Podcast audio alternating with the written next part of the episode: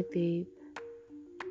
It's day 20, and I'm so sorry I'm talking like this.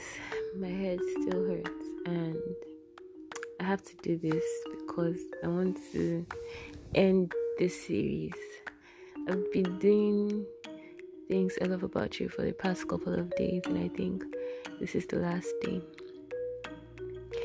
And um, I just have to say that there's so much more I want to say about you. I want to tell you how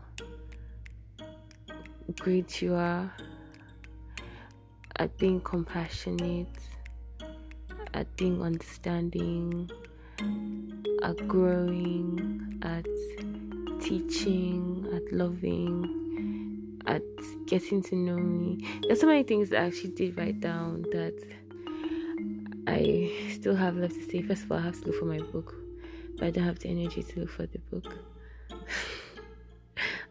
Sorry. So I'll just end this series like this and start something else tomorrow. I'll end it by saying I really mean all the things I say about you. I really mean every single word, and you're such an admirable person. I really love you, and I'm grateful that we're going on to three months. I love the fact that you're romantic too, and you, get me stuff. To be honest, I really like the gift aspects, but I'm not really going to go too deep into all things I have left to say. I just want to say that I really do do mean all of them, and I'll like it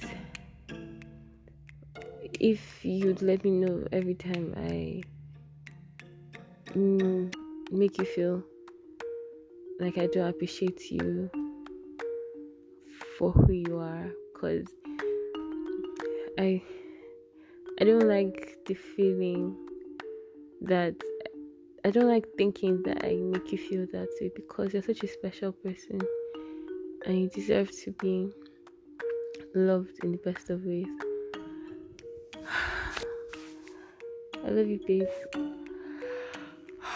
Happy. Happy day 20.